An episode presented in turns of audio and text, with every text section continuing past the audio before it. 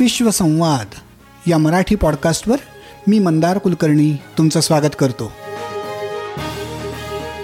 काही आगळं वेगळं हटके असं काम करणाऱ्या जगभरातल्या मराठी मंडळींशी गप्पांचा हा कार्यक्रम.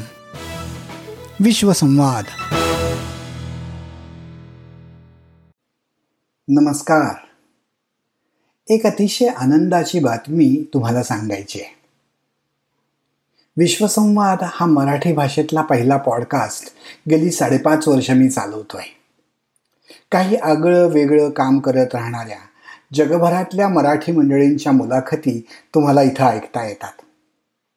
आता याच मुलाखतींपैकी काही निवडक मुलाखतींवर आधारित असलेलं एक पुस्तक म्हणजेच निवडक विश्वसंवाद हे पुण्याच्या राजहंस प्रकाशनानं नुकतंच प्रसिद्ध केलं आहे अगदी वेगवेगळ्या क्षेत्रांमध्ये वैशिष्ट्यपूर्ण काम करत राहणाऱ्या मंडळींच्या या मुलाखती वाचल्या की त्यांच्या कामाला दाद दिल्या वाचून राहवतच नाही.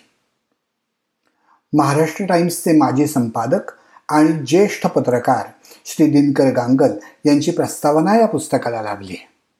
शिवाय क्यू आर कोडची अभिनव संकल्पना वापरून या पुस्तकातल्या मुलाखती तुमच्या मोबाईल फोनवरही ऐकता येतील असा प्रयोग मी या पुस्तकात केला आहे पुण्यात राजहंस पुस्तकपेठ बुक गंगा आणि अक्षरधारा बुक गॅलरी यांच्याकडं हे पुस्तक उपलब्ध आहे.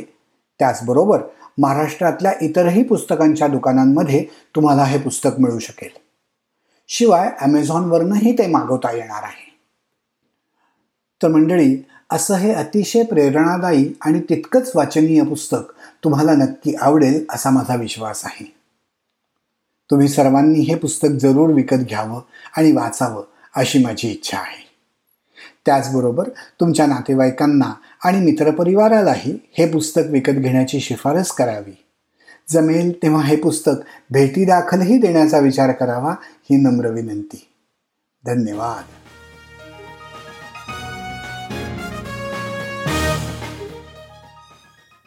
नमस्कार मंडळी. मी मंदार कुलकर्णी.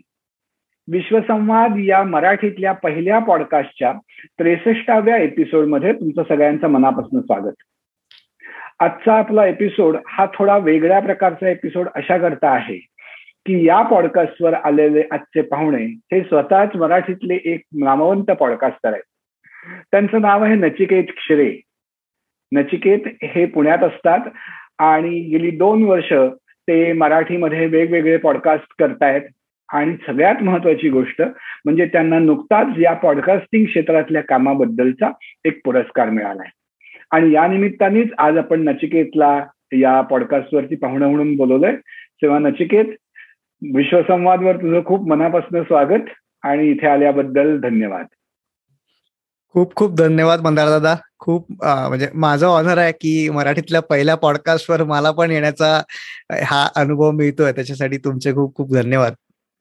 थँक्यू छान झालं. बरं झालं आपल्याला बोलायला मिळालं ते. हो. तर आपण सुरुवात याच्यापासूनच करूयात की हा जो आता तुला पुरस्कार मिळाला आहे तो पुरस्कार हो. काय आहे? कोणातर्फे आहे? आणि तुझ्या एक्झॅक्टली एका पॉडकास्ट करता मिळालाय का? अनेक पॉडकास्ट करता मिळालाय? त्याबद्दल थोडी माहिती आम्हाला सांग. हो. पेपर कंटेंट नावाची एक कंपनी आहे इथे भारतामध्ये. ते ऍक्च्युली क्रिएटर ऍग्रिगेटर ऍग्रिगेटर म्हणून काम करतात. आणि वेगवेगळ्या क्रिएटर्सला एकत्र आणून ज्या लोकांना क्रिएटरची आवश्यकता असते त्या लोकांना ते पुरवतात. म्हणजे पुरवठा मागणी आणि पुरवठा असा यांच्यामधला दुवा म्हणून ते काम करतात. तर त्यांनी एक ते दरवर्षी एक कॉम्पिटिशन एक अवॉर्ड ते घेतात. त्याला नाव आहे नेक्स्ट बिग क्रिएटर अवॉर्ड आणि त्याच्यात सहा वेगवेगळ्या प्रकारच्या कॅटेगरीज असतात ज्याच्यामध्ये रायटर्स ऑडिओ क्रिएटर अशा वेगवेगळे कॅटेगरी असतात. त्याच्यापैकी ऑडिओ क्रिएटर या कॅटेगरीमध्ये दोन हजार बावीसचा जो पहिला जे पहिलं मानांकन आहे ते मला मिळालेलं आहे. आणि ते मला माझे जे तीन चार पॉडकास्ट आहेत ते सगळे मिळून माझी एक छोटीशी एक कंपनी आहे मी पॉडकास्टर म्हणून. त्या मी पॉडकास्टरला एकत्रपणे सगळ्या चारही पॉडकास्ट मिळून मिळालेला आहे. अच्छा. म्हणजे आतापर्यंत तू सगळे केलेल्या कामाचं कन्सॉलिडेटेड रेकग्निशन म्हणूयात त्याला मिळालेलं आहे. वा अभिनंदन. आणि ही खूपच. छान आनंदाची गोष्ट आहे. दोन तीन वर्षांच्या काळात तू ही जी छान प्रगती करून हा अवॉर्ड पर्यंत पोहोचलायस ही खूपच अभिमानाची गोष्ट वाटते मला.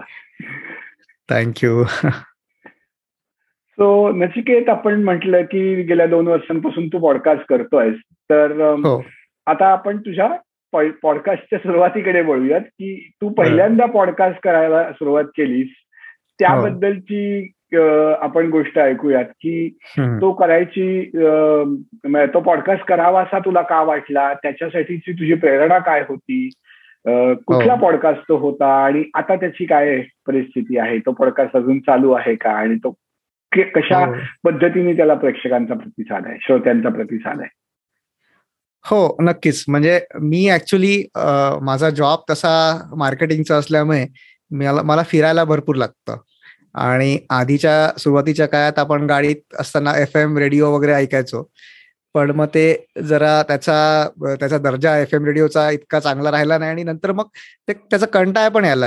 आणि नंतर मग दोन हजार सतरा अठरा पासून थोडंफार पॉडकास्टबद्दल भारतामध्ये माहिती मिळणं सुरू झालं. पण मग पॉडकास्ट काय आहे हे मी एक्सप्लोअर केलं आणि मग ऐकायला लागलो. पण मग तेव्हाच्या काळात मराठीमध्ये पॉडकास्ट नव्हते कुठलेच. म्हणजे जे असतील ते ते एंटरटेनमेंट हे होतं. तुमचा पॉडकास्ट होता पण तो तुम्ही जसं म्हटलं तुम्ही मार्केटिंगवर त्यावेळेस जास्त भर दिलेला नव्हता. त्याच्यामुळे तो मला तोपर्यंत माहिती नव्हता. मला उशिरा कळला फार. आणि मग मला असं नेहमी वाटायचं की हे सगळे इंग्रजीत इंग्रजीतनं असलेले पॉडकास्ट आहेत आणि मोस्टली अमेरिकन आहेत आणि भारतीय असले तरी इंग्रजीत नाहीत. तर मराठीत पॉडकास्ट का नाही आहेत मग माझा त्या फील्डशी काही संबंध नव्हता काही बॅकग्राऊंड नाहीये. मला असं वाटायचं कोणीतरी सुरुवात केली पाहिजे. पण मग नंतर दोन हजार वीसमध्ये करोना आणि ह्या सगळ्या गोष्टी आल्या. घरून काम करायची संधी मिळाली लॉकडाऊन लागलं. मग विचार केला की आपण का सुरुवात करू नये? काही बॅकग्राऊंड नव्हतं त्याच्यामुळे थोडी भीती होतीच. पण तरी थोडी हिंमत करून ती सुरुवात केली. आणि इन्स्पिरेशन कट्टा नावाचा माझा पहिला पॉडकास्ट सुरू झाला. तो मे दोन हजार वीसमध्ये तो लॉन्च झाला. आणि त्याच्यात मी वेगवेगळ्या आपल्या म्हणजे सा सर्वसाधारणात बॅकग्राऊंड मधनच पण खूप काहीतरी चांगलं केलेल्या लोकांनी च्या मुलाखती मी त्याच्यामध्ये घेतो. त्यांच्याशी गप्पा मारतो. आणि तशी त्याची सुरुवात झाली. आणि अजूनही तो चालू आहे. त्याचे आतापर्यंत एक्केचाळीस भाग झालेले आहेत. आणि श्रोत्यांचा प्रतिसाद तुम्ही विचारला तर तो खूपच चांगला मिळाला. म्हणजे थोडी वाट बघायला लागली. म्हणजे अगदी. सुरुवातीच्या काळात फार कमी लोक ऐकायचे. लोकांना माहितीच नव्हतं पॉडकास्ट म्हणजे काय त्यातही मराठी पॉडकास्ट. तर तो हो. फार कमी लोकांपर्यंत पोहोचू शकला. खूप कमी लोक ऐकायचे. पण हळूहळू लोकांना समजत गेलं आणि ऐकत गेले. आणि साधारण दोन हजार वीसच्या एंडला म्हणजे शेवटी शेवटी दोन हजार वीसच्या त्याला श्रोत्यांची संख्या खूप वाढली. आणि मग एक वेळ अशी आली होती की ऍपल पॉडकास्टच्या चार्ट्सवर सेल्फ हेल्प जी कॅटेगरी असते किंवा एज्युकेशन म्हणून एक कॅटेगरी असते त्याच्यात सगळ्या भाषांमधून हा आपला मराठी पॉडकास्ट भारतातला नंबर वन पॉडकास्ट होता काही दिवसांकरता. इंग्रजी हिंदी सगळ्या पॉडकास्टच्या तिथे असतात तरी त्यातनं मराठी पॉडकास्ट हा आपला काही दिवस तरी नंबर वन पोझिशनला होता. क्या बात आहे फारच छान फारच छान. तू जे म्हणालास की सुरुवात केलीस तेव्हा तुला पॉडकास्टिंगची काही बॅकग्राऊंड नव्हती. तर जे पॉडकास्टिंगचं जे सगळं टेक्निक आहे इंटरव्ह्यू घेणं रेकॉर्ड करणं एडिटिंग करणं या सगळ्याची तुझी तयारी कशी झाली? तू कसं शिकलास ते सगळं? हो याच्यासाठी मला खूप चांगला मेंटर मिळाला. म्हणजे विजय गौतम नावाचा एक इंग्रजीतला पॉडकास्टर आहे. त्याचा द इन्स्पायरिंग टॉक्स नावाचा एक पॉडकास्ट पण खूप प्रसिद्ध आहे आणि वाईन स्टुडिओ नावाची त्याची कंपनी आहे. त्याचे ऑनलाईन कोर्सेस आता झालेले आहे. म्हणजे ऑनलाईन कोर्सेस हा भारतात त्यावेळेस थोडासा नवीनच कन्सेप्ट होता. साधारण दोन वर्षापूर्वी. दोन वर्षात तर ऑनलाईन कोर्सेसचा फार सुसुवाट झालेला आहे. म्हणजे प्रत्येकच. गोष्टीचे कोर्सेस ऑनलाईन झालेले आहेत. पण तेव्हा थोडं नवीन होतं. तो पॉडकास्टिंगच्या ऑनलाईन कोर्सेस हा म्हणजे मी एकदा ट्राय करून बघितलं. जसं म्हटलं मला बॅकग्राऊंड नव्हतं काहीच नव्हतं. पण आता घरी बसून करायचं काय? आणि इथे किती दिवस लॉकडाऊन लागणार आहे काही माहिती नव्हतं. म्हणून मग मी जस्ट सहज त्या कोर्सला एनरोल केलं. आणि ते योगायोगी योगायोगिनी सगळं जुळत गेलं आणि गोष्टी पुढे जात गेल्या. अरे वा! आणि. हो ही छान गोष्ट आहे. मला या विजय गौतमबद्दल माहिती नव्हतं. त्यामुळे आता मी पण जाऊन त्यांचे कोर्सेस काय. आहेत आणि त्यांचा पॉडकास्ट आहे तो एक्सप्लोअर करीन. नक्की. परत एकदा आपण पुन्हा मराठी पॉडकास्टकडे येऊयात. आणि तू हो. आता अ, म्हणालास की तुझे चार वेगवेगळे पॉडकास्ट आहेत. आपण त्यातल्या पहिल्या इन्स्पिरेशन कट्टाबद्दल बोललो. तर मला हो. तुझ्या बाकीच्या पॉडकास्टबद्दल पण सांग की ते काय आहेत कुठल्या विषयावरचे आहेत आणि ते तू कसे करतोस? हो इन्स्पिरेशनल कट्टाची सुरुवात झाली. त्याला चांगला रिस्पॉन्स मिळाला चांगला प्रतिसाद मिळाला. मग त्याच्यानंतरमध्ये एक असं काही आलं की काही लोक जे म्हणजे माझे पाहुणे होते जे गेस्ट होते त्यांना मराठीमध्ये ते मराठी होते किंवा महाराष्ट्रात राहत होते पण त्यांना मराठी एवढे कम्फर्टेबल नव्हते. मग त्यांचं यायचं की तू हिंदीत का का नाही करत? मग माझे जे बाकीचे पॉडकास्टर होते भारतातले त्यावेळेस मराठी पॉडकास्टरची खूप ओळख झालेली नव्हती. आणि जेही पॉडकास्ट ते सगळे हिंदी किंवा इंग्रजी बोलणारेच होते. मग त्यांच्याकडनं पण व्हायचं की अरे तुझा एवढं चांगला चाललंय तर तू हिंदीत का नाही करत? म्हणून मग इन्स्पिरेशन कट्टासारखाच इन्स्पिरेशन चौपाल नावाने हिंदी पॉडकास्ट ची सुरुवात झाली. मग असं करता करताच नेटवर्किंग मधनच लीना परांजपे म्हणून आहेत त्या मिलेनियल मॅरेज कोच आहेत. आणि लग्न आणि नातेसंदर्भ या सगळ्याबद्दल त्यांचं काम आहे.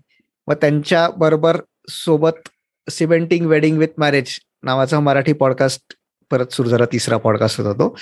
सो त्याला पण खूप छान प्रतिसाद मिळाला लोकांकडनं. खूप त्याच्या लोकांच्या खूप रिॲक्शन्स येतात. आणि मग श्री गजानन अनुभव नावाचा चौथा पॉडकास्ट आम्ही चालू केला. ज्याच्यात गजानन महाराजांबद्दल त्यांच्या भक्तांना आलेले अनुभव त्या भक्तांच्या नावासकट वगैरे ते नॅरेट केलेले आहे. आणि त्याचे पण आता सतरा एपिसोड झालेत. म्हणजे नोव्हेंबरमध्ये तो लॉन्च झाला. आणि आता लवकरच अजून एक पाचवा एपिसोड पण आम्ही घेऊन येतो. त्याचं नाव पुनवेच्या गप्पा म्हणून आहे. तर त्याच्याबद्दल माहिती आता हो हो मिळेलच. हो बर. अरे म्हणजे हे वेगवेगळ्या विषयांवरचे आणि वेगवेगळ्या जॉनरा म्हणतो आपण त्याच्यातले हो. हे पॉडकास्ट मला दिसत आहेत. सो हो. ज्याला आपण एक म्हणूयात की तुझं स्वतःचं एक पॉडकास्ट नेटवर्क तू बिल्ड करतोय असं मला दिसतंय. आणि त्यात. वेगवेगळ्या विषयांवरचे पॉडकास्ट आहेत आणि फक्त स्वतः न करता बाकीच्या लोकांबरोबरच्या सहकारी आणि त्यांना बरोबर घेऊनही तुझं हे जे काम चाललंय हे खूपच छान. आहे म्हणजे आपण एकटंच जे काही काम करतोय ते करण्याच्या बरोबरीनेच त्याच्याबरोबर बाकीच्यांना ज्यात इंटरेस्ट आहे त्यांना बरोबर घेऊन काम करण्यानी ही जी आपली कम्युनिटी वाढत जाते ते काम मला दिसतंय यातनं आणि नॅचरली मला म्हणायलाच पाहिजे की तुला जे अवॉर्ड मिळालंय ते definitely you deserve that award जर तू हे अशा टाईपचं त्याची बॅकग्राऊंड असेल तर. या कम्युनिटीवरनच मला पुढचा प्रश्न असा विचारायचा आहे की तुम्ही सगळ्या लोकांचा मराठी पॉडकास्टर्स नावाचा एक व्हॉट्सअप ग्रुप आहे. मी पण त्यात थोडासा कधी कधी हो. भाग घेत असतो. तर त्यात मला जवळजवळ बत्तीस लोकांचं नाव दिसलं. अर्थात ते बहुतेक सगळे मराठी पॉडकास्टर्स आहेत असं नाहीये. पण बरेचसे त्यातले असतील असं गृहित धरूयात तर हो. मराठीत आता पॉडकास्टर्सची संख्या किती असेल असा काही अंदाज आहे का किंवा या बत्तीस लोकांपैकी किती लोक खरंच पॉडकास्ट करतात रेग्युलर करतात रेग्युलर पॉडकास्ट तसे मराठीतले पॉडकास्टची संख्या अशी एक्झॅक्ट सांगता येणं कठीण आहे पण म्हणजे आता शेकड्यांमध्ये तर नक्कीच आहे. पण. अनफॉर्च्युनेटली असं होतं की कुठल्याही भाषेतलं फक्त मराठीतलाच असं नाहीये.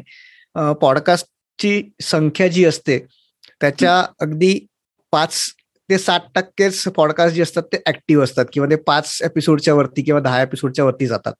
कारण पॉडकास्ट हे माध्यम असं आहे की ते त्याचं प्रोडक्शन खूप कठीण नाहीये. तुम्ही घर बसल्या करू शकता. तर त्याच्यामुळे. सुरुवात लोक करतात पण मग ते कुठेतरी म्हणजे तो ट्रेंड आहे म्हणून सुरुवात केलेली असते किंवा काहीतरी म्हणजे थोडा वेळमध्ये मिळालेला असतं म्हणून सुरुवात केलेली असते. आणि मग तो ट्रेंड डाय आउट होतो आणि मग ते ती- ती सातत्य राहत नाही त्यांच्या त्या पॉडकास्टिंगमध्ये आणि तो एक म्हणजे एक काय म्हणतात त्याला प्रश्न आहेच पॉडकास्टिंग विषयामध्ये. आणि पण. तो फक्त मराठीत नाहीये तो सगळ्याच भाषांमध्ये आहे. तर त्याच्यामुळे तसं नाहीये. मराठी चा ग्रुप जो आहे तुम्ही जसं म्हणाल की बत्तीस लोक आहेत त्याच्यामध्ये त्याच्यापैकी हार्डली तीन ते चार लोकच रेग्युलरली सातत्याने पॉडकास्ट करतात एपिसोड टाकतात. सो ती संख्या आहे. बाकी अनेक मोठ्या कंपन्या पण आहेत जसं आय व्ही एम आहे किंवा इपिलॉग मीडिया म्हणून एक आहे किंवा अगदी सकाळ वृत्त समूह आहे त्यांचा स्वतःचा पण पॉडकास्ट आहे. सो असे मोठ्या मोठ्या कंपन्यांचे पण आता मराठीमध्ये पॉडकास्ट बीबीसी मराठी पण आता येतो आहे. सो असे मोठे मोठे मराठी पॉड कंपन्यांचे पॉडकास्ट पण मराठीमध्ये आता यायला सुरुवात झालेली आहे. बर. पण म्हणजे मला असं दिसतंय की दोन प्रकारची पॉडकास्टर्स आहेत असं म्हणूयात आपण. एक इंडिव्हिज्युअल पॉडकास्टर्स तुझ्या सारखी किंवा या आपल्या पॉडकास्टरच्या ग्रुपमध्ये असलेल्या लोकांसारखे. आणि आता काही मोठ्या कंपन्या कॉर्पोरेट कंपन्या आता बीबीसी किंवा सकाळ ही दोन्ही कॉर्पोरेट हाऊसेसच हो, हो. म्हणायला पाहिजे. हो. तर त्या कॉर्पोरेट हाऊसेस चे येणारे पॉडकास्ट तर आपला नॅचरली सगळा इंटरेस्ट जास्त करून इंडी इंडिपेंडंट पॉडकास्टर्स कारण त्यांना अतिशय कमी असलेल्या रिसोर्सेस मध्ये ते ते पॉडकास्ट करत असतात. त्यामुळे त्यांचं जास्ती कौतुक म्हणायला पाहिजे. पण त्याच्याच बरोबरीने येणारं हे जे चित्र आता दिसतंय आपल्याला की जिथे आपल्याला कॉर्पोरेट हाऊसेस पॉडकास्टिंग करायला येत दिसत आहेत तर हो. या कॉर्पोरेट हाऊसेसना आता पॉडकास्टिंग या माध्यमाचं महत्त्व one of the content creation आणि कंटेंट मार्केटिंगसाठी वाटायला लागलंय का? भारतातल्या मी विचारतोय अर्थात कारण मला भारतातल्या पॉडकास्टिंगच्या क्षेत्राची फारशी ओळख नाहीये. पण तू तिथे आहेस तर तुला असं वाटतंय का? की आता त्या लोकांना पॉडकास्टिंग याच्याकडे मार्केटिंगच्या अँगलनी बघायला मिळत आहे किंवा बघायला लागलेत ते लोक. हो डेफिनेटली म्हणजे आता बऱ्यापैकी लोक याच्याकडे म्हणजे ऍडव्हर्टाइजमेंट किंवा ब्रँड क्रिएशन इमेज बिल्डिंग या सगळ्या गोष्टीच्या दृष्टीने बघायला सुरुवात झालेली आहे. म्हणजे असं मी म्हणणार नाही की खूप मार्केट क्रिएट झालेलं आहे किंवा इंडस्ट्री तयार झालेली आहे.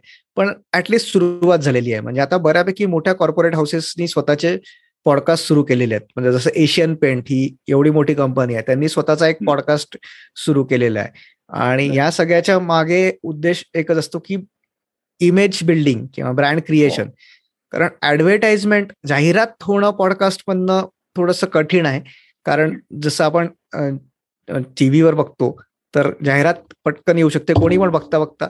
पण पॉडकास्ट हा जो ऐकणारा व्यक्ती आहे तो स्पेशली त्या ऍपमध्ये जाऊन तो पॉडकास्ट सर्च करून त्यांनी तो लावलेला असतो तो ऐकत असतो. असं ऍक्सिडेंटली त्याच्यासमोर तो स्क्रोलिंग करताना येत नसतो पॉडकास्ट. तर त्याच्यामुळे मग ते ऍडव्हर्टाइजमेंट म्हणून तसे ऍडव्हर्टाइजमेंट पॉडकास्टमध्ये अजून आलेलं नाही आहे पण ब्रँड क्रिएशन आणि इमेज बिल्डिंगसाठी नक्कीच पॉडकास्टिंगचा उपयोग सुरुवात त्याची झालेली आहे भारतामध्ये पण. अरे वा ही छान गोष्ट आहे. मला पुढचा प्रश्न असा विचारायचा आहे की आपण मराठी पॉडकास्टबद्दल बोलतोय आणि भारतात आपल्याला माहिती आहे की आपल्याकडे कितीतरी रिजनल लँग्वेजेस आहेत. माझ्या मताने बावीस तर नॉन रिजनल लँग्वेजेस आहेत. तर मराठीच्या बरोबर आणि अर्थात इंग्लिश असणारच त्याच्यात. हो.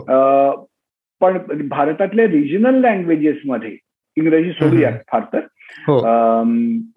पॉडकास्टिंगच्या काय म्हणजे पॉडकास्टिंगचा कसं प्रसार होतोय? आणि त्यात काही पॉडकास्ट येत आहेत का? काही त्यातले उल्लेखनीय पॉडकास्टची तू नावं सांगू शकशील का? की जे भारतातले आहेत आणि जे अगदी जरूर वेगळ्या विषयावरचे आहेत किंवा वेगळ्या प्रकारचे आहेत की जे ऐकायला हवेत आवर्जून मी किंवा आपल्या श्रोत्यांनी प्रेक्षकांनी.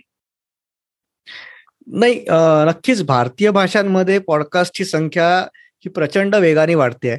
म्हणजे एक आकडा असा आहे की अँकर म्हणून एक होस्टिंग प्लॅटफॉर्म आहे की ज्यांच्यावरती सगळे प्लॅट पॉडकास्ट जे आहे ते होस्ट होतात.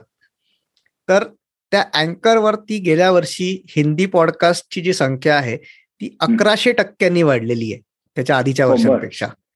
सो असे प्रचंड आकडे आहेत. तर त्याच्यामुळे भारतीय भाषांमध्ये पॉडकास्ट येणं म्हणजे आणि जसं आपण बाकीच्या पण प्लॅटफॉर्म्सवर बघितलं की युट्यूब किंवा टिकटॉक इंस्टाग्राम रील हे सगळ्या गोष्टी एवढं प्रचंड वाढण्याचं एवढ्या मोठ्या होण्याचं एक कारण हेच होतं की ते फक्त इंग्लिश सोडून बाकी भारतीय भाषांमध्ये आले. कारण म्हणजे तसं बघितलं तर भारतात हार्डली दहा टक्के पण लोक इंग्लिश बोलतात किंवा ऐकायला त्यांना आवडेल का ही शंका आहे.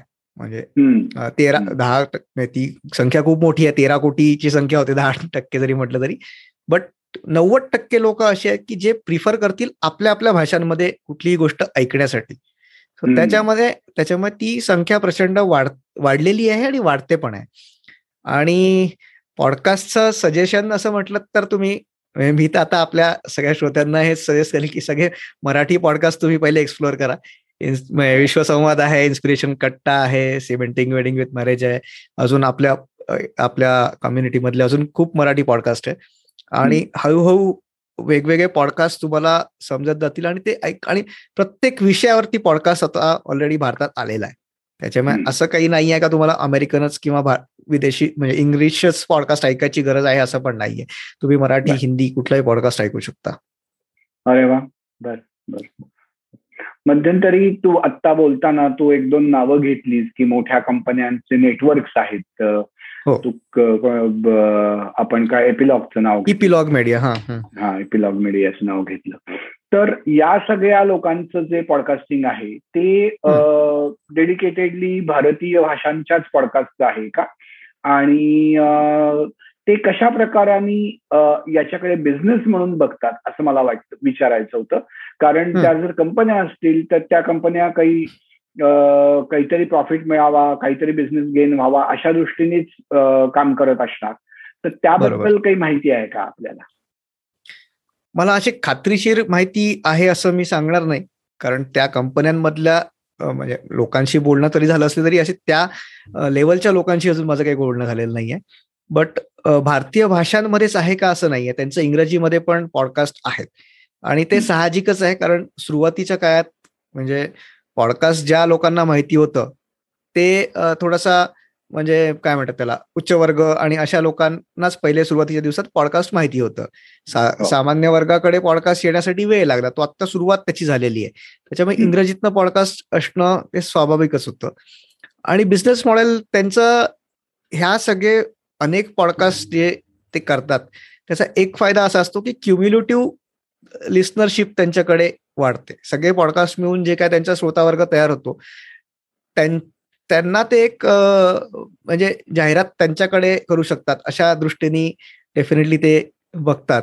आणि म्हणून ते वेगवेगळे पॉडकास्ट वेगवेगळ्या विषयांचे आणतात.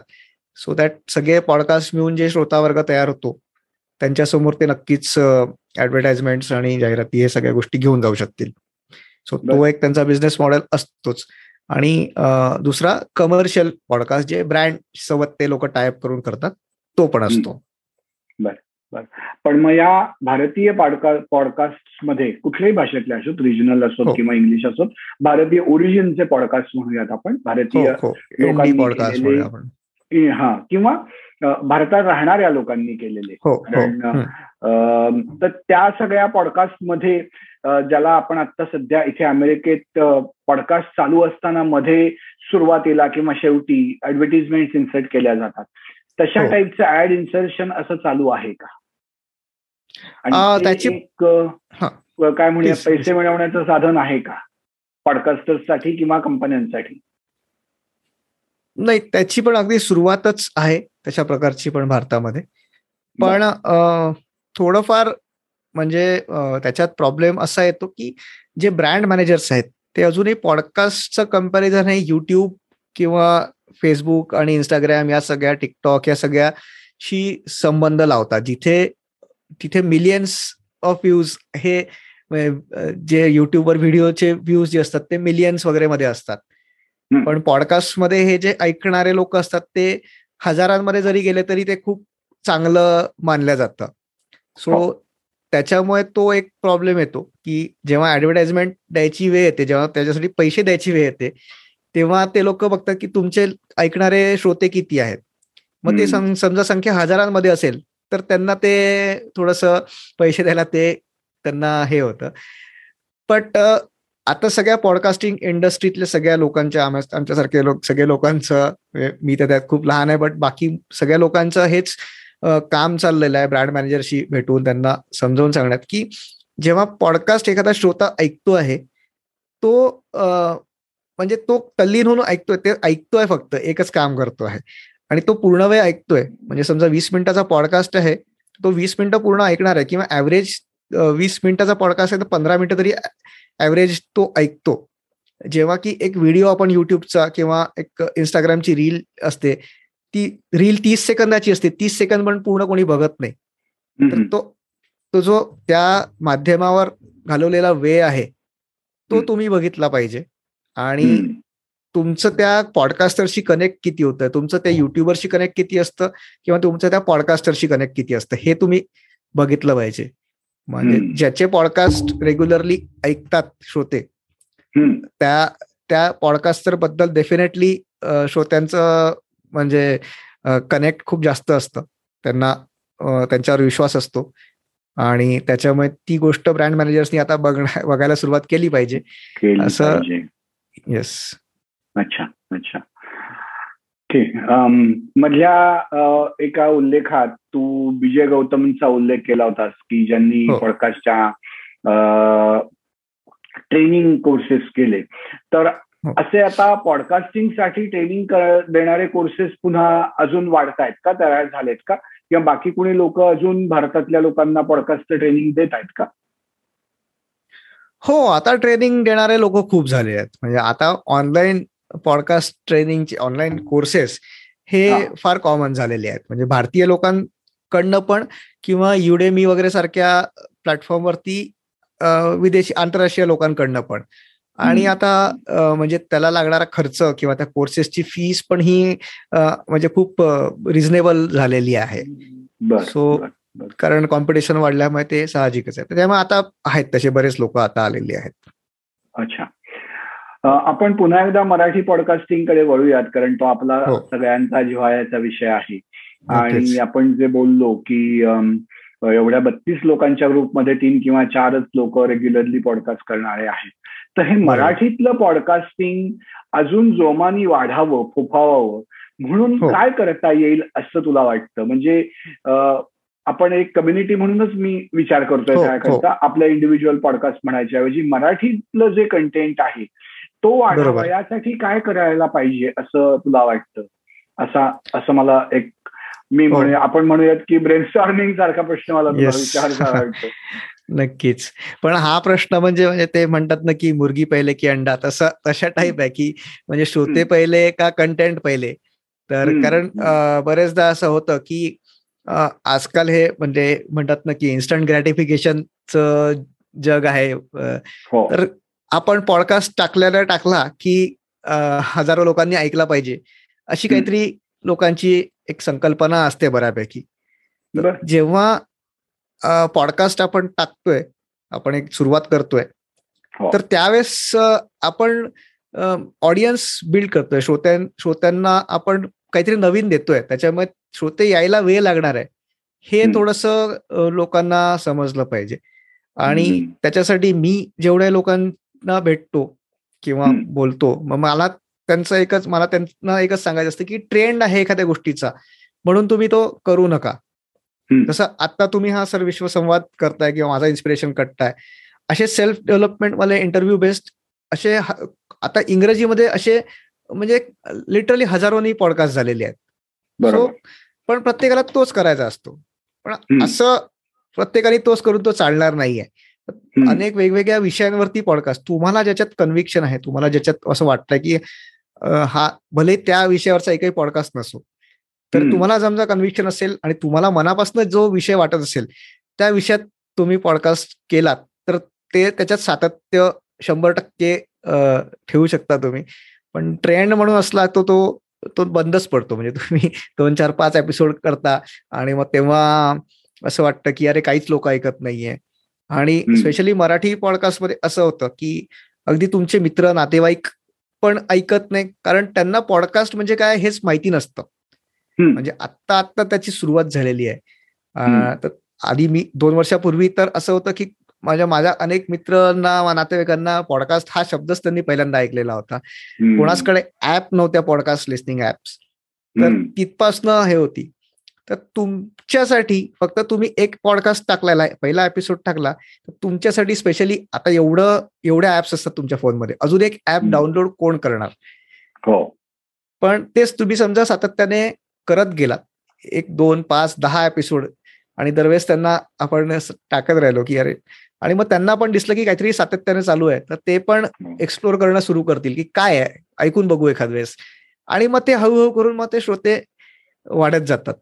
तर त्याच्यामुळे थोडासा काय म्हणतात त्याला पेशन्स हवा. आणि पेशन्स तुम्ही ठेवलात तर मराठी पॉडकास्टला आज सुरुवातीचे दिवस आहेत.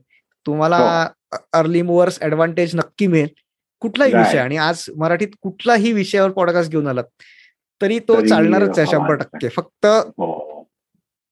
फक्त त्यात सॉरी फक्त त्याच्यात सातत्य असलं पाहिजे.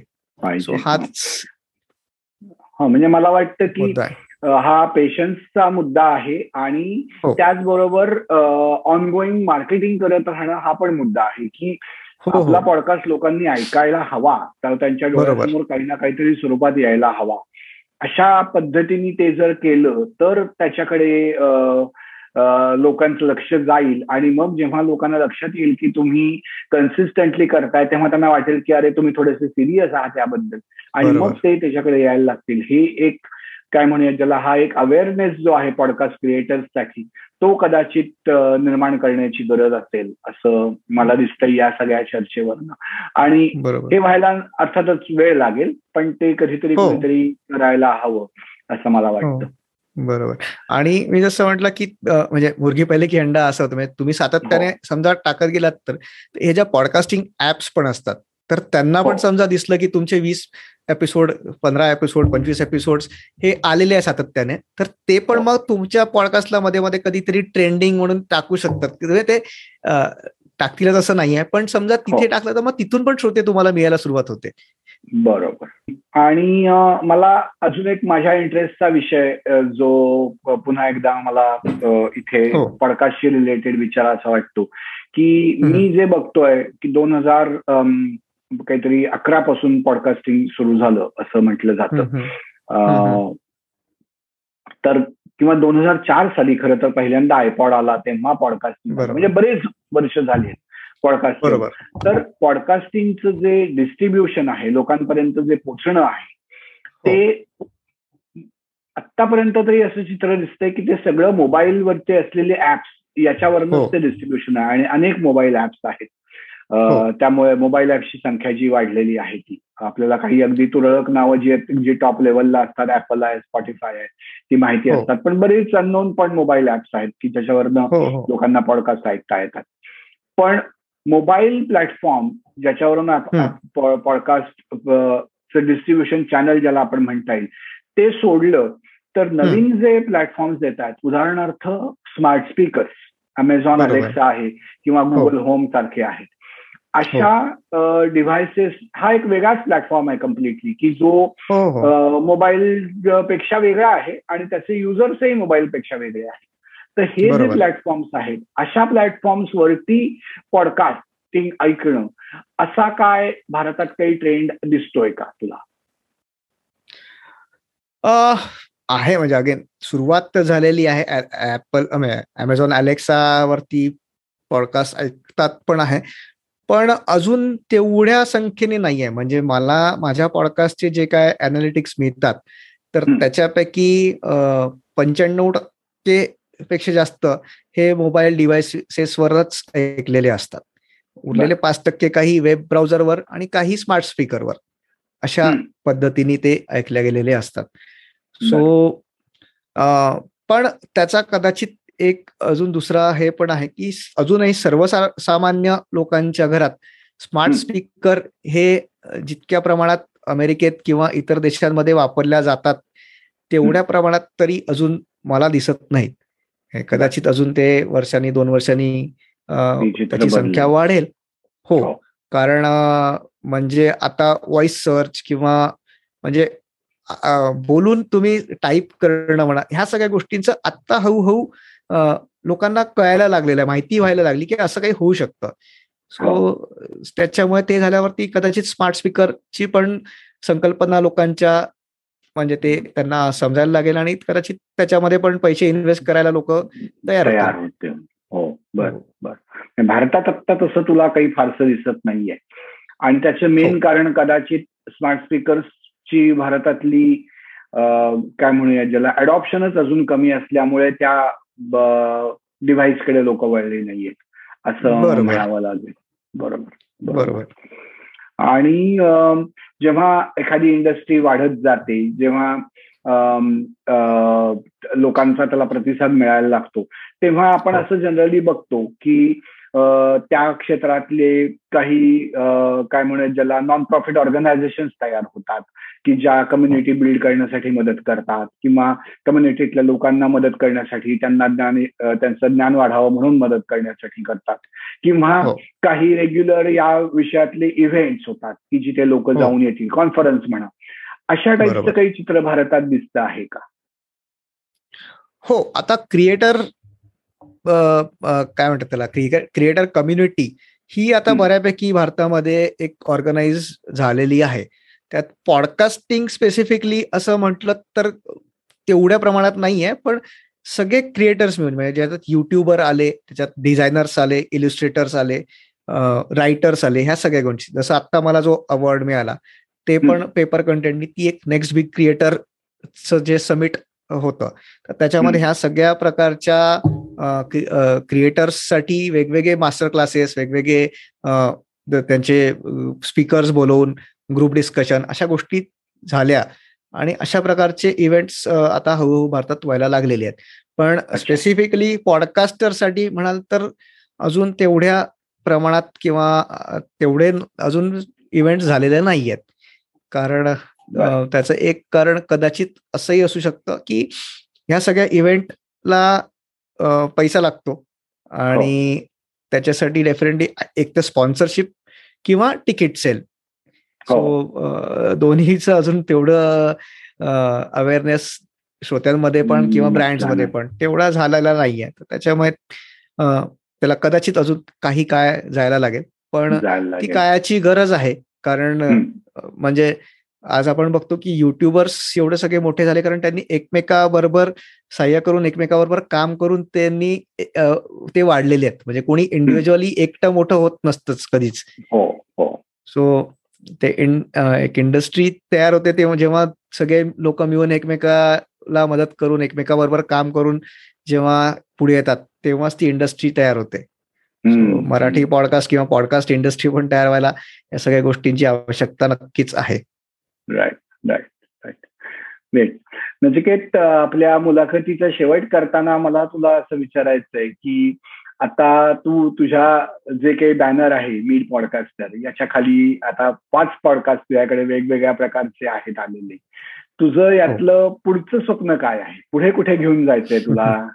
हे आणि काय करावं असं वाटतंय वेगळं? अजून काय खूप मोठे स्वप्न बघितलेले नाहीयेत पण छोटे छोटे स्वप्न बघत पुढे चाललेलो आहे. माझं यावर्षीचं स्वप्न होतं की आपल्या कम्युनिटीमध्ये जेवढे मराठी पॉडकास्ट आहे त्या सगळ्यांची मिळून एक लाख श्रोते झाले पाहिजे होते. माझ्या एकट्याचे चार पॉडकास्टचे मिळून एक लाखाच्या वरती झाले आहेत. तर त्याच्यामुळे ते स्वप्न पूर्ण झालेलं आहे. आता पुढचं स्वप्न असं आहे की ऍटलिस्ट सगळे पुढच्या वर्षामध्ये त्या ती संख्या दुपटीपेक्षा वरती जायला पाहिजे. एक चार ते पाच श्रोते चार ते पाच लाख श्रोते तरी सगळ्या मराठी पॉडकास्टचे मिळून म्हणजे फ्रीलान्स आपले जेवढे आहेत त्यांचे मिळून व्हायला पाहिजे. अशी एक एक छोटस स्वप्न आहे. बाकी बाकी गोष्टी होत राहतील. अच्छा अच्छा.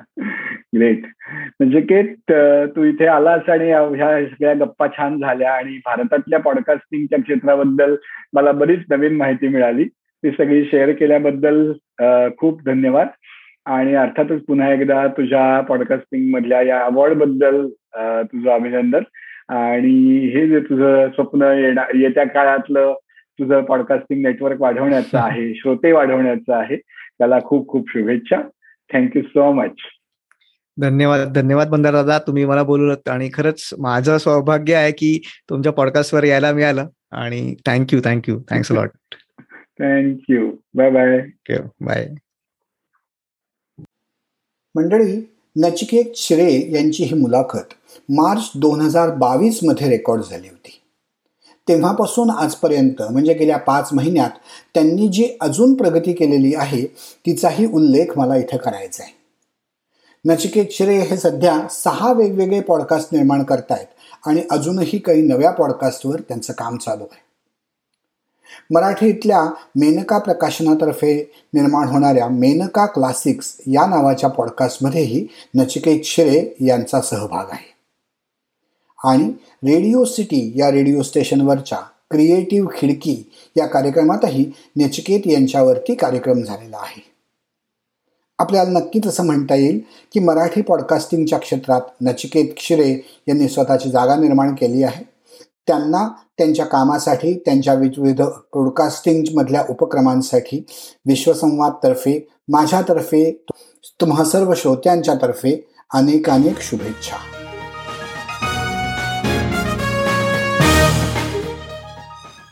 तर मंडळी विश्वसंवादचा हा आजचा एपिसोड तुम्हाला नक्की आवडला असेल याची आम्हाला खात्री आहे.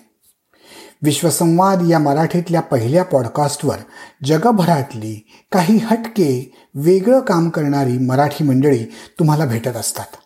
तेव्हा हा पॉडकास्ट तुम्ही जरूर ऐकत राहा. तुमच्या मित्रमंडळींना त्याबद्दल सांगा. आमच्या फेसबुक पेजवर जाऊन लाईक करा. ऐका आणि ऐकवतही राहा. विश्वसंवाद.